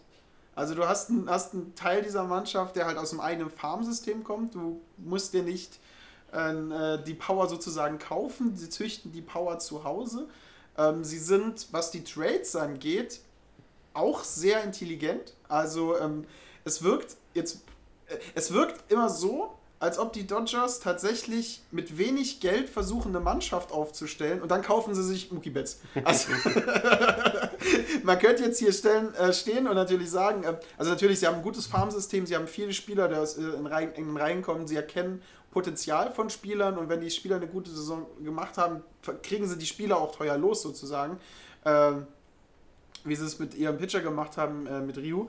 Ähm, aber auf der anderen Seite ist es halt auch einfach eine Mannschaft mit einem Arsch voll Geld, die sich halt einfach mal einen Mike Trout-Kaliber-Spieler wie Mookie Betts für, keine Ahnung, die nächsten zehn Jahre einfach mal kaufen kann und festmachen kann, weil sie sicher sind, dass sie das Geld haben. Und das ist halt einfach, glaube ich, eine unglaublich gefährliche Kombination auf der einen Seite. Und auf der anderen Seite hast du wahrscheinlich das Gefährlichste, was du im Baseball haben kannst. Junge, wilde Spieler, die absolut nur Bock auf Siegen haben. Und das war eine explosive Mischung aus ich möchte nicht sagen den versnobten LA Dodgers, weil sie sind nicht versnobbt, aber im Vergleich zu den Atlanta Braves, im Vergleich zu den Ronald Acuna, aus, im Vergleich zu den Marcel Azuna, ist es halt einfach eine ruhigere Mannschaft. Und ruhig ging es nicht los. Wir haben ja letzte Woche schon über das erste Spiel gesprochen und den 5 zu 1 krassen Sieg für die Braves. den keiner so erwartet hat. Und es geht halt absolut krass weiter. Spiel 2 ist ein Schlachtfest. 8 zu 7. Und das zu 7 kommt für die Braves. 8, Sie 8 Runs für die Braves, 7 für die Dodgers. Von den 7 Runs der Dodgers sind 4 Stück im 9. Inning. Also du kommst im 9. Inning auf einen Run rein und dann schaffst du es nicht. Und oh mein Gott, das war ein Spiel, das, das Lust auf mehr gemacht hat. Und als ich dann morgens aufgestanden bin und das Ergebnis gesehen habe, habe ich mir erstmal alle MLB-Highlights angeguckt von diesem letzten Inning. Denn Wahnsinn. Wahnsinn, was da losgeht. Ja, David, du darfst deine Meinung zu, dem, zu, ersten, zu dem ersten Spiel aussagen. Ja, also, wie gesagt, die ersten beiden Spiele, dass die Braves 2 zu 0 in der Serie in Führung gehen, hätte so, glaube ich, vorher auch keiner richtig äh, getippt gehabt. Ähm, das ist auf jeden Fall eine Mannschaft, die Braves, ähm, ja, die auch schon die letzten Jahre immer so ein bisschen dran geschnuppert hat, immer so ein bisschen dran gekratzt hat. Den hat immer so ein bisschen, ähm, ja, die, ja, ich will nicht sagen, die komplette Routine oder die, die Erfahrenheit gefehlt, aber es war immer so eine, ja, Außenseitermannschaft. Ja, die, die spielen gut, die haben Ronald Acuna Jr., der haut ab und zu mal so geile Plays raus, aber mehr oder weniger äh, ist er halt nicht. Jetzt hast du Ozzy Albis, du hast vorhin äh, äh, Marcel Osuna äh, angesprochen. Das ist jetzt auf jeden Fall viel, viel mehr. Wenn du, da, wenn du die Spiele dir anguckst, wie das Dugout, wie die Mannschaft zusammen harmoniert, wie sie sich gegenseitig pushen, das ist, hätte der Schlüssel sein können oder könnte der Schlüssel sein, um diese LA Dodgers tatsächlich zu schlagen, sie da zu treffen, die die Dodgers vielleicht nicht so haben, dass sie halt quasi so diese, diese eingeschworene Teamchemie ineinander haben. Ähm, das wirkt manchmal so ein bisschen, du sagst es so, ja, so spießig will ich nicht sagen, so Business as usual, ja, wir haben, wir haben super Spieler in unseren Reihen, wir wissen das auch, ja, und wenn da halt einer mal ein geiles Play macht, dann ist das halt Routine. Ähm, das ist halt bei den Braves ein bisschen anders da. Wenn, wenn da mal was Geiles passiert, dann äh, rastet durchaus schon mal alle aus auf dieser, auf dieser, äh, auf dieser Bank. Ähm, bei den Dodgers hat sich das tatsächlich in der Serie so ein bisschen entwickelt. Spiel 2, 8 zu 7, brauchen wir nicht drüber reden. Amok-Spiel. Also jeden, ja. jeden Fan da draußen, der ein bisschen was Geiles am Baseball sehen möchte, empfehle ich dieses Spiel. Ich habe mir alle Spiele tatsächlich ähm, nicht live angeguckt, oder teilweise auch live, ähm, aber auf jeden Fall im, im Real Life am nächsten Morgen ähm, mir angeguckt. Also setzt euch hin, macht euch ein Bierchen auf äh, mit euren Freunden und analysiert einfach mal dieses geile Spiel, wie es da abgeht. Also das ist Wahnsinn. Und tatsächlich mit Wahnsinn ging es auch weiter in Spiel 3. Ja. Ähm, vielleicht nicht in die richtige Richtung von den äh, Atlanta Braves, aber Wahnsinn war es trotzdem. Ich sage nur 16 Hits in einem Spiel, Martin. Ja, also ähm, man spricht ja immer davon, dass du ein, ein wildes Tier, ein Raubtier nicht mit dem Rücken zur Wand angehen sollst. Ne? Also an all, an all die jungen Bärenjäger da draußen, wenn ihr einen Bären durch, durch die Straßen jagt, dann treibt ihn nicht in eine enge Gasse, wenn das Tier keine Rückzugsmöglichkeit hat, dann schwingt es aus. Und es schwingt aus ist, glaube ich, die absolute richtige Bezeichnung für das erste Inning im dritten Spiel, Dodgers vs. Braves. Das hatte, das hatte, elf. ja, elf Runs, du sagst Entschuldigung, dass ich dich unterbreche, aber das hatte so ein bisschen was wie, was wir in der Bundesliga auch oft angesprochen haben, ein scheiß Inning und du kommst da einfach nicht raus. Ich habe gedacht, ich, ich, das, das gibt's doch nicht. Du, du kannst doch keine elf Runs im ersten Inning in der National League Championship Series äh, kassieren. Das, was, was ist da los? Ja, was ist da passiert, Martin? Ja, ich kann's dir, was ist passiert? Ähm, also, man muss, man muss dazu sagen, es war so ein krasses erstes Inning, dass Corey Seager zwei Drittel zu einem Cycle erledigt hat. In diesem ersten Inning. Er hatte gleich am Anfang ein Double gehauen, dann hat er nochmal ein Single gehauen. Also, was ist, was ist passiert? Ich, ich habe das Inning jetzt mehrmals gesehen. Und was passiert ist, kann ich dir immer noch nicht wirklich sagen. Ich glaube, die Dodgers hatten halt einfach Frust oder die Bälle perfekt gesehen oder eine Kombination aus Wut im Bauch und, und allem Möglichen, dass die einfach nur wirklich alles weggeschlagen haben. Und die Leute, die die, die, die Punkte gemacht haben, ne? Corey Seager macht, bringt Mookie Betts mit einem Double nach Hause. Will Smith doubled, Corey Seager kommt nach Hause. Jock Peterson, Home Run, Cody Bellinger kommt damit mit nach Hause. Edwin Rios, keine Ahnung, wer der Mann ist, Habe ich, glaube ich, noch nie gelesen. Ist, glaube ich, ist, glaub ich, ein Bronzespieler, wenn er überhaupt irgendwo in, in, in, MLB The Show auftritt. Hau mal! Einfach mal so. Raus, zack, sechs Runs für LA. Corey Seager schon wieder. Wieder ein Single. Zack, Mookie Betts kommt zur dritten Base. Chris Taylor scored. Max Muncy haut einen Grand Slam. Max Punkt. Muncy. Und damit da- Max Muncy. Manzi, Fanzi. Jawohl. Muncy, Fancy, Grand Slam, bam. Ja, und dann stehst du da und denkst dir so, okay, das Spiel steht gerade 11 zu 0. Wird das nochmal spannend? Nein, also für euch alle da draußen, es ist nicht mehr spannender geworden, außer wenn du Dodgers-Fan bist und äh, gerne siehst, wie deine Mannschaft Dinger haut. Ähm, ich muss mal ganz kurz durchzählen. Eins, zwei, drei, vier, fünf. Ja, fünf Home Runs äh, von, von den Dodgers. Ähm, und wenn ich einen Namen permanent hier sehe, neben Cody Bellinger, dessen Namen ich gewöhnt bin zu sehen, ist das vor allem Corey Seager. Und wir sind im dritten Spiel dieser Season und Corey Seager ist meiner Meinung nach ähm, die RBI-Maschine der LA Dodgers. Oh. Also was der Junge, was der Junge, ja, ist, ist, ist ein richtig junger Spieler, also was der Junge hier eine Leistung gezeigt für LA, das ist Wahnsinn. Mit 26 Jahren hat er jetzt äh, in dieser Postseason 6 Home Runs, 15 RBIs, eine Stolen Base bei 298er Average. Also richtig, richtig, richtig gute Postseason von diesem jungen Spieler. Äh, das kann ich einfach nur so unterschreiben. Wenn, wenn es ein Gesicht in dieser, in dieser äh, LA Dodgers Mannschaft gibt, die die, die, die die Championship Series ein bisschen dominiert und äh, ja auch äh, ja, ja, ja, zeigt, in welche Richtung es geht, ist es tatsächlich Corey Seager. Unfassbarer Spieler, unfassbares Talent und ähm, ja, souverän an Shortstop gespielt auch und ja, macht einfach Spaß, ihm zuzusehen. Und ja, mit einem 11 zu 0 im ersten Inning äh, und danach die, die weiteren vier Runs noch gescored, ein Run noch im zweiten, drei Runs noch im dritten.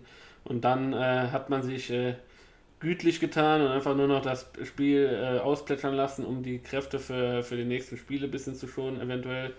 Ähm, aber es war genau dieses Spiel, das es höchstwahrscheinlich auch für die Dodgers gebraucht hat, um auch quasi so ein bisschen äh, ja, Fahrt aufzunehmen und äh, zu, zu merken, hey, wir sind hier einen Schritt von der World Series entfernt. Wir haben es jetzt in den letzten Jahren ein paar Mal geschafft, in die World Series zu kommen.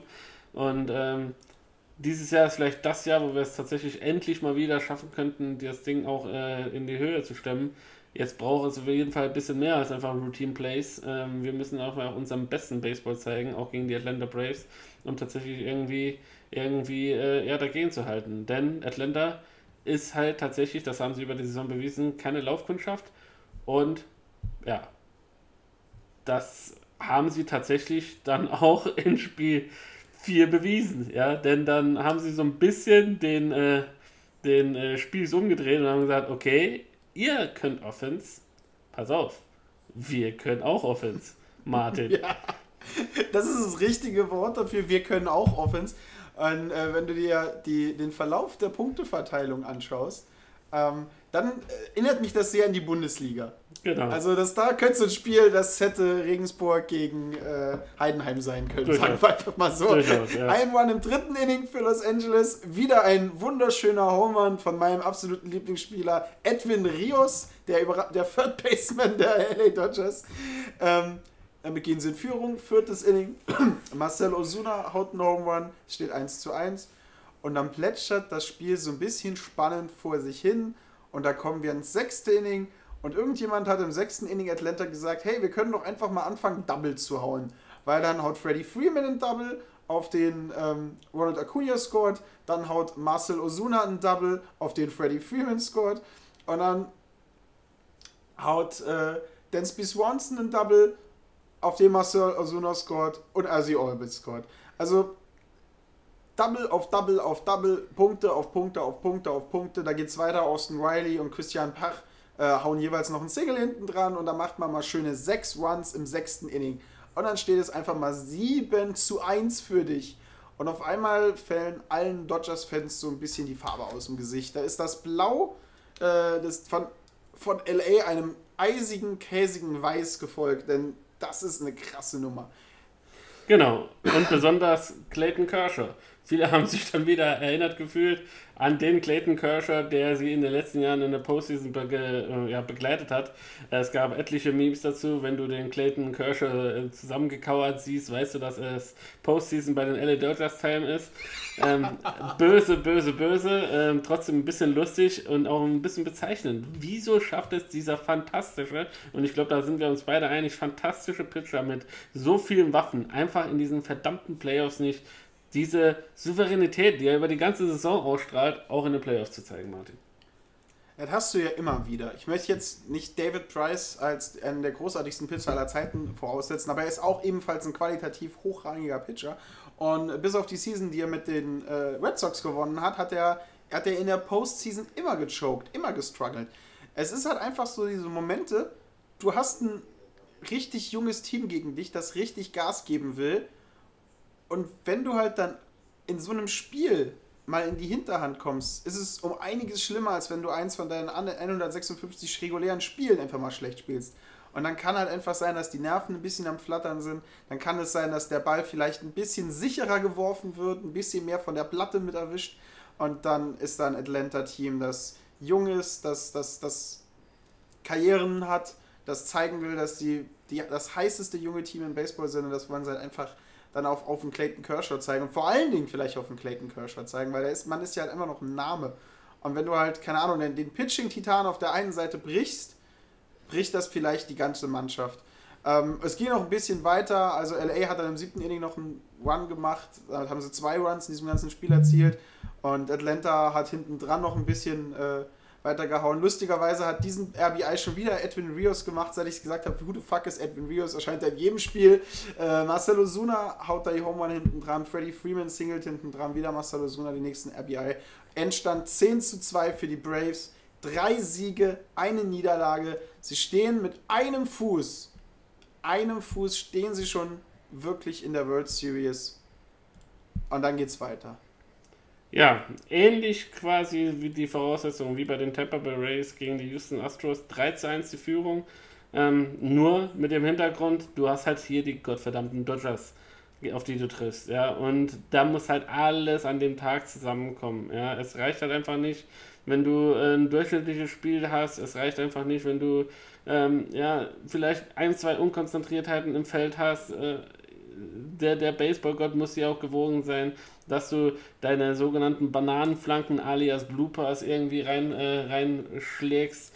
Und leider, leider war das in Spiel 5 überhaupt nicht der Fall. Denn die Dodgers haben genau das gezeigt, was sie einfach auszeichnet. Sie haben ein souveränes und tatsächlich routiniertes Baseballspiel gezeigt und so auch den, den jungen Wilden extrem viel Paroli geboten.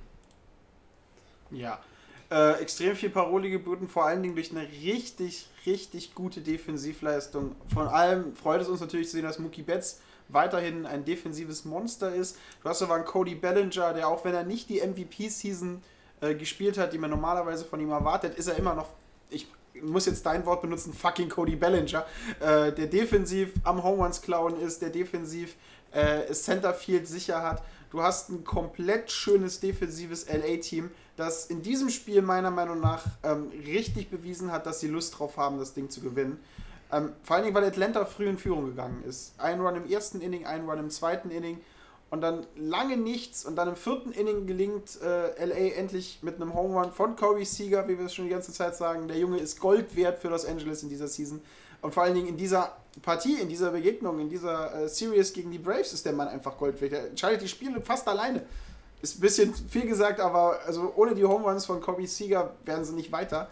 Ähm, vierten Inning Home Run von ihm und dann kommen wir ins sechste Inning. Und das sechste Inning geht richtig, richtig gut los. Justin Turner kommt auf Base, Max Muncy kommt auf Base und dann kommt Will Smith und äh, Smith haut das Ding raus. Schöner Home Run von Will Smith und dann drei Runs reingekommen.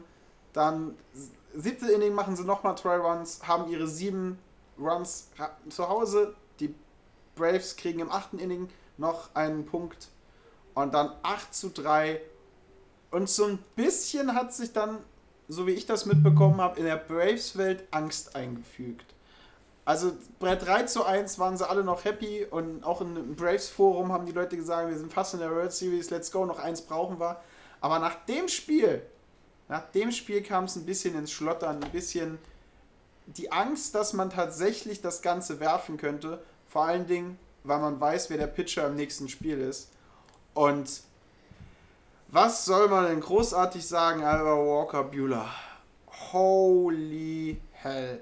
19 Innings gepitcht insgesamt in dieser Postseason, 29 Strikeouts gesammelt. Wow. Dies, dieser Mann, also wirklich, Bueller hat in diesem Spiel sechs Leute ausgestrikt, sieben Hits zugelassen, aber hat die hat wirklich, man muss es sagen, dieses Spiel war ein Walker Bueller Spiel. Er hat so gut, so gut gepitcht, was die ganze Sache angeht. Und im Hintergrund im Hintergrund hast du halt einfach eine Dodgers-Mannschaft, die es auch schafft, mit wenig Runs das Spiel zu gewinnen. Denn sie pitchen auf der anderen Seite, äh, hauen auf der anderen Seite auf Max Fried, der ebenfalls eine richtig gute Saison gespielt hat. Und vor allen Dingen eine richtig gute Postseason gespielt hat. Und da haben wir jetzt zum ersten Mal ein Spiel, das nicht irgendwie 7-4 oder 18-28 oder 11 zu 2 ausgeht. Nein, ein klassisches 3 zu 1 für die Dodgers. Und alle Runs kommen im ersten Inning rein. Du hast wieder einen Corey Seager, der einen Home Run haut, du hast einen Justin Turner, der einen Home Run haut und du hast einen Cody Bellinger, der einen harten Single durchhaut und auf den äh, äh, auf den Max Muncy scored und dann hast du deine drei Runs. Dann hast du noch im siebten Inning einmal der Versuch, der Braves ranzukommen, ein Double von Acuna, auf dem äh, Nick Markakis nach Hause kommt, aber mehr war da offensiv gar nicht mehr zu sehen, obwohl beide Mannschaften neun Hits haben. Genau, also. Und das und das war der Moment, ich habe halt viel die Stimmungen im Braves Forum versucht mitzubekommen. Bin halt viel im Braves Reddit und halt auch so auf Braves Fanseiten unterwegs gewesen, inkognito, um mir halt so ein bisschen die Stimmung zu holen. Und das nach diesem Spiel war wirklich die Luft raus. Und ich hatte in dem Moment echt das Gefühl, dass sogar die Braves-Fans ein bisschen die Segel gestrichen haben. Also ich, ich ja, ich würde nicht sagen, dass man nach diesem Spiel unbedingt die Säge streicht. Es ist natürlich immer bitter, wenn du eine 3-1-Führung hast und dann die, den, den Kontrahenten auf 3-3 äh, rankommen lässt. Ähm, ist natürlich nie, nie schön und nie richtig ja, befriedigend und ähm, dass, du, dass du sagst, okay, dass, dass du jetzt vor Selbstbewusstsein strotzt, ist auch nicht der Fall. Aber du hast halt gesehen, äh, es wurden tatsächlich Hits generiert, ähm, nur wurden halt die Hits dann zugelassen, wo sie halt quasi weder dem einen Pitcher großartig wehgetan haben, noch dem anderen. Dass du drei, äh, dass, dass die Dodgers einen super Start wieder hatten im ersten Inning auf Max Fried, ähm, ja, mag man ihrer äh, exzellenten Office zuzuschreiben. Danach kam aber auch nicht mehr großartig viel, sondern das war viel, viel, äh, hat es tatsächlich dann ausgemacht, dass, äh, ja, die Defense äh, so gespielt hat, wie sie halt spielen sollte. Du hast vorhin Mookie Betts erwähnt, mir blutet immer noch das Herz.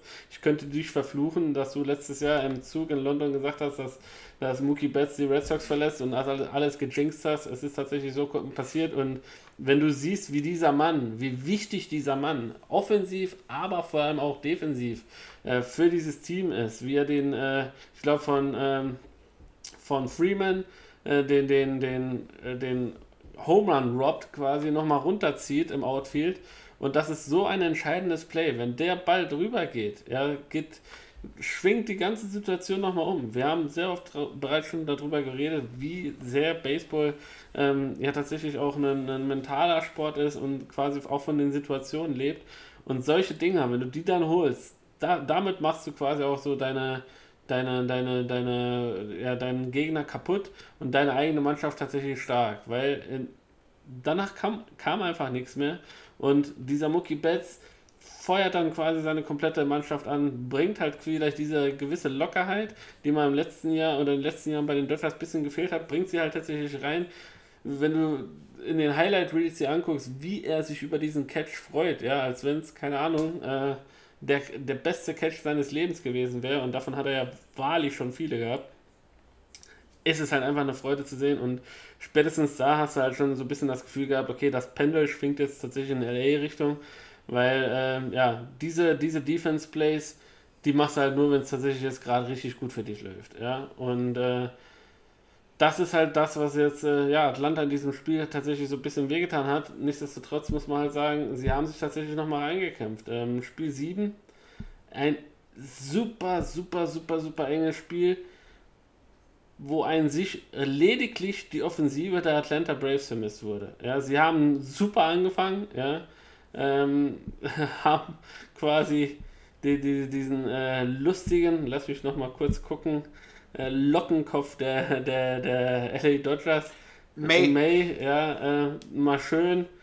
Ich glaube, wie viel, wie viel Balls hat er hintereinander? Ich glaube, äh, acht Balls oder so hat er hintereinander geworfen. Da wurde er auch schon wieder rausgenommen, ähm, weil, er, weil er zwei Leute halt quasi direkt draufgebracht hat ähm, auf Base. Aber du siehst halt einfach, äh, das ist halt einfach so, so, so geil an diesem Sport. Du, du, denkst jetzt in dem Moment, okay, die Dodgers sind jetzt quasi in einer relativ bescheidenen Position. Sie müssen nach dem ersten Inning bereits ihren Starter wechseln, der quasi erst kurz vorher Bescheid gekriegt hat, dass er überhaupt startet, May. Ähm, ich glaube, viele haben vielleicht erwartet, dass tatsächlich auch vielleicht Kershaw nochmal eine Rolle spielt in dem Spiel. Tatsächlich äh, ja, hat er sich auch weder irgendwie dann noch warm gemacht oder sonst was, sondern May wurde, wurde Greenlight gegeben äh, für dieses Spiel. Und ähm, ja, überzeugen konnte er nicht, aber danach, muss man sehen, haben sie das halt mit ihrem, mit ihrer, äh, mit ihren Relievern äh, super aufgefangen. Gonslin, Trinan, Gratterall und Urias, äh, der dann zum Schluss close über drei Innings, ist halt schon überragend, ja. Und ähm, das hat halt tatsächlich dann, äh, ja, meines Erachtens das ausgemacht, dass die LA Dodgers verdient mit 3 zu 4 am Ende gewonnen haben. Sie haben 10 Hits in diesem Spiel gemacht ähm, wieder Cody Bellinger mit einer Granate über den Zaun und einem äh, spektakulären Batflip. Und ja, herzlichen Glückwunsch an die Dodgers. Ma. Ja, herzlichen Glückwunsch an die Dodgers. Ihr habt es verdient, wieder mal in der World Series zu stehen. Ähm, jetzt gehen wir ganz kurz, bevor wir, nehmen, nehmen wir beide mal tief Luft und, und geben unseren Fans auch mal die Luft zu reflektieren, was wir jetzt hier alles durchgeredet haben. Also wir haben auf der einen Seite haben wir Tampa Bay, auf der anderen Seite haben wir LA im Finale. Ja. Und nutzen wir doch einfach diese ganz kurze Zeit der Reflexion, um auf unsere Picks der letzten Woche, wie die Spiele ausgehen, zurückzukommen. Denn äh, wir waren uns beide sicher, dass Tampa Bay weiterkommt, weil das muss im Baseball einfach zu sein. Ich habe ein 4-2, du hast einen Sweep getippt, keiner hatte wirklich recht. Und dann hatten wir LA getippt, beide. Ich habe tatsächlich sieben Spiele 4 zu 3 für Los Angeles getippt. Du hast nur ein 4 zu 2 getippt und damit geht diese Woche an mich. E-, Ehre, ja. Ehre, wem Ehre gebührt. Dafür bist du ja die, der Experte in dieser Runde. Und ich mime ja, ja den ahnungslosen äh, Baseball-Neuling. Äh, dementsprechend äh, bin ich ganz cool damit. Wie, wie, wie viele Punkte schießt du denn jetzt in Führung? Was muss ich denn jetzt äh, genau tippen, äh, damit ich überhaupt noch eine Chance auf den Sieg habe? Wie viele Punkte stehe ich in Führung? Ich glaube, du hast die erste Woche mit einem Punkt mehr gewonnen. Äh, oder nee, du hast die erste Woche mit zwei Punkten mehr gewonnen. Ich habe die, die, die letzte Woche mit einem Punkt mehr gewonnen. Jetzt hier halt noch einen Punkt mehr, also stehen wir ausgeglichen. Also müssen wir jetzt was Unterschiedliches im Finale tippen. Und David, ich habe ein bisschen Angst, das Finale zu tippen. Okay, wieso, Martin? Also, dasselbe, ich habe dasselbe Gefühl wie, wie bei Atlanta gegen LA. Oh, oh, oh. Mein Kopf mein Kopf und alle Statistiken und ich habe mir wirklich die Mühe gemacht und habe mir die Statistiken zusammengesucht. Und Leute, so viel Mühe mache ich mir normalerweise nie. David kann das bestätigen. Ich mache mir selten großartig Notizen. Ich lasse das eigentlich alles immer auf mich zukommen, aber ich habe mir die Statistiken geholt.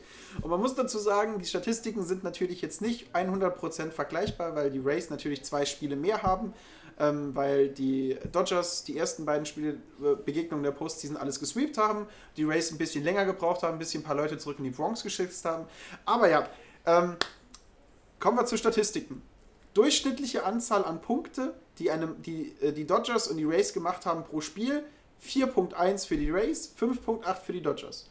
Schlagdurchschnitt 256 für die Dodgers, 209 für die Rays äh, äh, On-Base-Percentage, also wie oft kommst du auf die Base, egal durch Walk oder durch Hit oder sonst irgendwas, 355 für die Dodgers, 295 äh, für die Rays. Slugging Percentage, also wie oft haust du Doubles und so weiter und so fort, 456 für die Dodgers, 407 für die Rays. Und jetzt kommt der eine Punkt, der eine Punkt, der mein Herz die Hoffnung gibt, dass die Rays das hier tatsächlich gewinnen. Home Runs.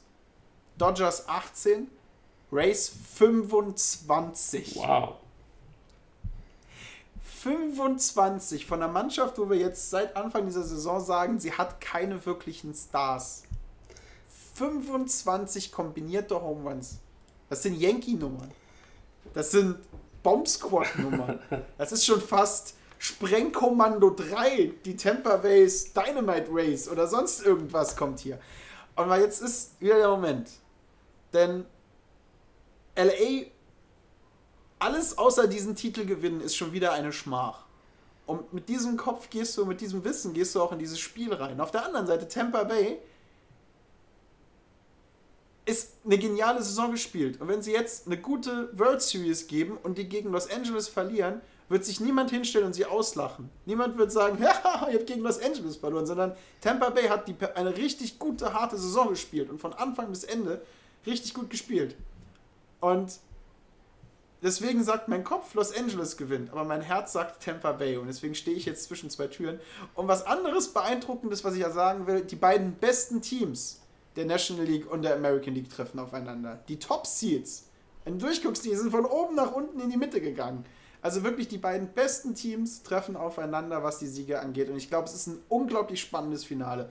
Und ich gebe jetzt einfach mal, bevor ich meine Tipps abgebe, du musst deine Tipps so nicht abgeben, sag doch mal deine Gefühle, weil du bist der Gefühlsmensch. ich bin ja eigentlich der kalte Analytiker. Sag doch mal deine Gefühle äh, zu dieser Begegnung. Meine Gefühle zu dieser Begegnung sind einfach, ähm, ja, auf beiden Mannschaften habe ich, sehe ich sympathische Spieler, die ich gerne mir angucke, die ich gerne spielen sehe, die mir Freude bereiten, wenn ich sie at bat sehe, wenn ich sie in bestimmten Doppelplay-Situationen sehe. Und ja, gönnen äh, würde ich es tatsächlich auch beiden Mannschaften irgendwie, muss ich auch ganz ehrlich sagen. Den Dodgers, dass sie endlich äh, ja, ein bisschen Friede finden und äh, das quasi vollenden, was an sich jeder quasi Außenstehende denkt, dass sie äh, auf jeden Fall seit Jahren schon ein sehr, sehr, sehr, sehr hohes Level haben und äh, das einfach noch nicht in was richtig Zählbares ummünzen konnten. Auf der anderen Seite, ähm, ja, schlägt auch immer noch mein Herz ein bisschen, ich will nicht sagen für den Außenseiter, weil Tampa Bay ist für mich kein Außenseiter in diesem Spiel. Ähm, auch wenn sie jetzt das erste Mal seit, keine Ahnung, 2004 oder wann ähm, wieder in der World Series dabei sind äh, es ist halt tatsächlich so, dass, dass ich es ganz schön. Äh, es hat ein Geschmäckle, wenn du weißt, dass du, dass du mit einer Mannschaft ins Finale vordringst und auch äh, gut vordringst. Ich meine, äh, Astros in ihrer Verfassung zu schlagen, ist jetzt auch nicht unbedingt leicht. Die, die Yankees auf dem Weg wegzumachen, ist auch nicht gerade äh, easy peasy.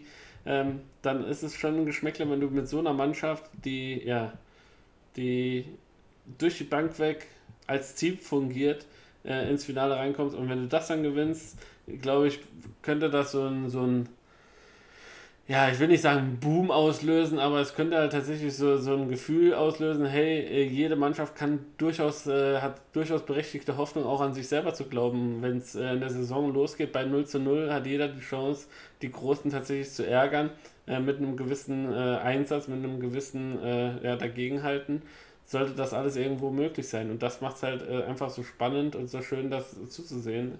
Ähm, und deshalb drücke ich ein bisschen fester die Daumen äh, den äh, Tampa Bay Rays, weil ich einfach denke, die Dodgers-Dynastie, die ist noch nicht ausgestanden. Also wir werden noch sehr, sehr lange über die Dodgers äh, an, an dieser Stelle reden. Ähm, denn äh, die Mannschaft, so wie sie da ist, die wird noch sehr, sehr lange zusammenbleiben, äh, in der Konstellation mehr oder weniger. Und deshalb äh, hoffe ich, dass die Tampa Bay Rays die Situation, die sie erkannt haben vor der, vor der Saison, das ist eine kurze Saison, wir müssen hier alles in die Waagschale reinwerfen, alles, äh, alles so machen, als wenn es wirklich das letzte Spiel wäre, um tatsächlich die kleine Möglichkeit zu haben, in die World Series vorzudrängen. Das haben sie erkannt, das haben sie durchgezogen und deshalb, ja, wünsche ich mir tatsächlich, dass die Tampa Bay gewinnen. Ja, das ist eine gute Analyse und ich bin absolut bei dir. Ich glaube nicht, dass dieses LA Dodgers Team sich auflösen wird. Ähm, ich bin auch zufrieden, egal wer gewinnt. Also äh, auf Seiten von Tampa Bay sind so viele Spieler, denen ich Sympathie gebe. Alle voran My Man an der First Base, South Korean Wonder Kid, G-Man Show. Äh, ich, ich, mag den Jungen, also Jungen ist er noch ein Junge, ich glaube, er ist, ein bisschen jünger als ich sein, aber nicht viel super sympathisch, super down to earth. Ähm, toller, tolles Team, ne? also die komplett als Team gewinnen, ist das, was, was, was Tampa Bay macht. Ähm, auf der anderen Seite hast du eine LA Dodgers und ist eine Mannschaft mit vielen sympathischen Namen. Ne? Also auch wenn du jetzt nur Fan einer Mannschaft aktiv wärst, ne? auch wenn wir nur Red Sox-Fan wären. Ne? Joe Kelly Fight Club ist dort und äh, Mookie Betts ist dort. Also es sind zwei Spieler, wo meine Sympathien natürlich oben dran sind. Cody Bellinger ist ein großartiger Spieler, der einen Ring verdient hat. Ähm, ich kann's, ich, ich, Einfach nur, einfach nur um es spannend zu machen, um eine Entscheidung bei unserem Tippspiel rauszuholen. Bei mir ist es wirklich recht von beiden Mannschaften wer. Auf der einen Seite möchte ich den Dodgers nicht die Schmach geben, schon wieder im Finale zu stehen und schon wieder zu verlieren. Und auf der anderen Seite möchte ich Tampa Bay aber auch nicht diesen Abschluss eines, einer unglaublich starken Saison wegnehmen, den sie auch mehr als alles andere verdient haben. Vielleicht mehr als jedes andere Baseballteam, weil sie halt einfach mit so wenig Budget so viel Leistung aufs Feld bringen. Aber ich gehe einfach nur, um die Spannung in unserem internen Wettkampf oben zu halten, gehe ich jetzt mit LA. Ich gehe auf die Seite von Finanzen mit Köpfchen, du gehst auf die Seiten von Baseball mit Herz. LA Dodgers, Tampa Bay Rays beginnt. Wenn ihr diesen Podcast gehört habt, wahrscheinlich das erste Spiel schon wieder vorbei. Also Leute, es wird eine wunderbare World Series. Wir hören uns nächste Woche wieder mit unserer großartigen Analyse der World Series. Da wissen wir sehr wahrscheinlich, wer das Ganze schon gewonnen hat. Ähm, falls das in ein Spiel 7 gehen sollte, wird der Podcast donnerstags erst rauskommen und nicht an dem Mittwoch. Ähm, also, ich sage, ich kündige das schon mal im Vorfeld an, wenn wir eine super spannende 7-Spiele-Serie sehen, werdet erst einen Tag später von uns erst die Erklärung hören. Also schaut es vielleicht nicht, sondern wartet auf unseren Podcast. Nein, macht was immer ihr wollt. Ähm, aber Los Angeles für mich, Tampa Bay für David. Willst du so weit gehen und sagen, wie das Spiel aus, also wie die Series ausgeht? Vier, wie viele Spiele 4 brauchen zu sie? 1. 4 zu 1 für Tampa Bay. Ja. Okay, ich tippe 3 zu 4 für LA. Okay. So, liebe Leute, Martin hat ja schon die, die passenden Schlussworte gefunden. Auch ich möchte mich äh, äh, in diesem Sinne von euch verabschieden, denn äh, in gut, lass mich mal kurz auf die Uhr gucken, äh, sechs Stunden ist schon quasi der erste, das erste Halbinning schon wieder rum. Ähm, das heißt, noch ein bisschen Schönheit, Schönheitsschlaf äh, schnappen. Äh, schreibt uns wieder die Social Media Kanäle, ähm, wie ihr denn zu dieser World Series steht. Ähm, wer denn euer Favorit ist. Wir haben jetzt bereits eine Umfrage gemacht, da lagen die Dodgers tatsächlich so ein bisschen vorne, ähm, aber auch nicht so, so überragend viel, dass, sie, dass, dass man sagen könnte, okay, das ist äh, ein erdrutschartiger Sieg, sondern das war, ich glaube, 60 zu 40 Prozent äh, waren dann die Dodgers äh, die Favoriten in diesem Spiel. Schreibt uns gerne über die Social Media Kanäle, schreibt uns an. Wie immer heißt, abonniert unseren Podcast auf äh, Apple, iTunes, ähm, äh, gibt uns eine schöne Bewertung. Da freuen wir uns immer gerne drüber. Damit steigt auch der Podcast ein bisschen in der, im Ranking und wird euch früher angezeigt und auch Leuten, die vielleicht mal sich aus Versehen dahin verirren. Ähm, ansonsten abonniert den Podcast auch bei den anderen äh, Plattformen, wo wir vertreten sind. Das sind ziemlich, ziemlich viele. Äh, und ja, ich freue mich einfach auf nächste Woche. Ähm, dann äh, werden wir auf jeden Fall die World Series besprechen. Ähm, vielleicht haben wir auch demnächst noch, äh, noch, noch mal einen Gast, ja, äh, den wir uns einladen, ähm, der vielleicht mal ein bisschen über das Finale noch mal redet. Mal gucken, ob wir da noch irgendwas äh, hinkriegen. Äh, ansonsten bleibt uns gewogen, genießt die schöne, bisschen dunklere Zeit jetzt. Äh, und äh, ja, gibt nichts Schöneres, als jetzt ein bisschen Postseason und ein bisschen Baseball zu gucken. Also bleibt gesund da draußen, passt auf euch auf, bleibt uns gewogen und wir hören uns nächste Woche wieder. Ciao, ciao. Tschüss!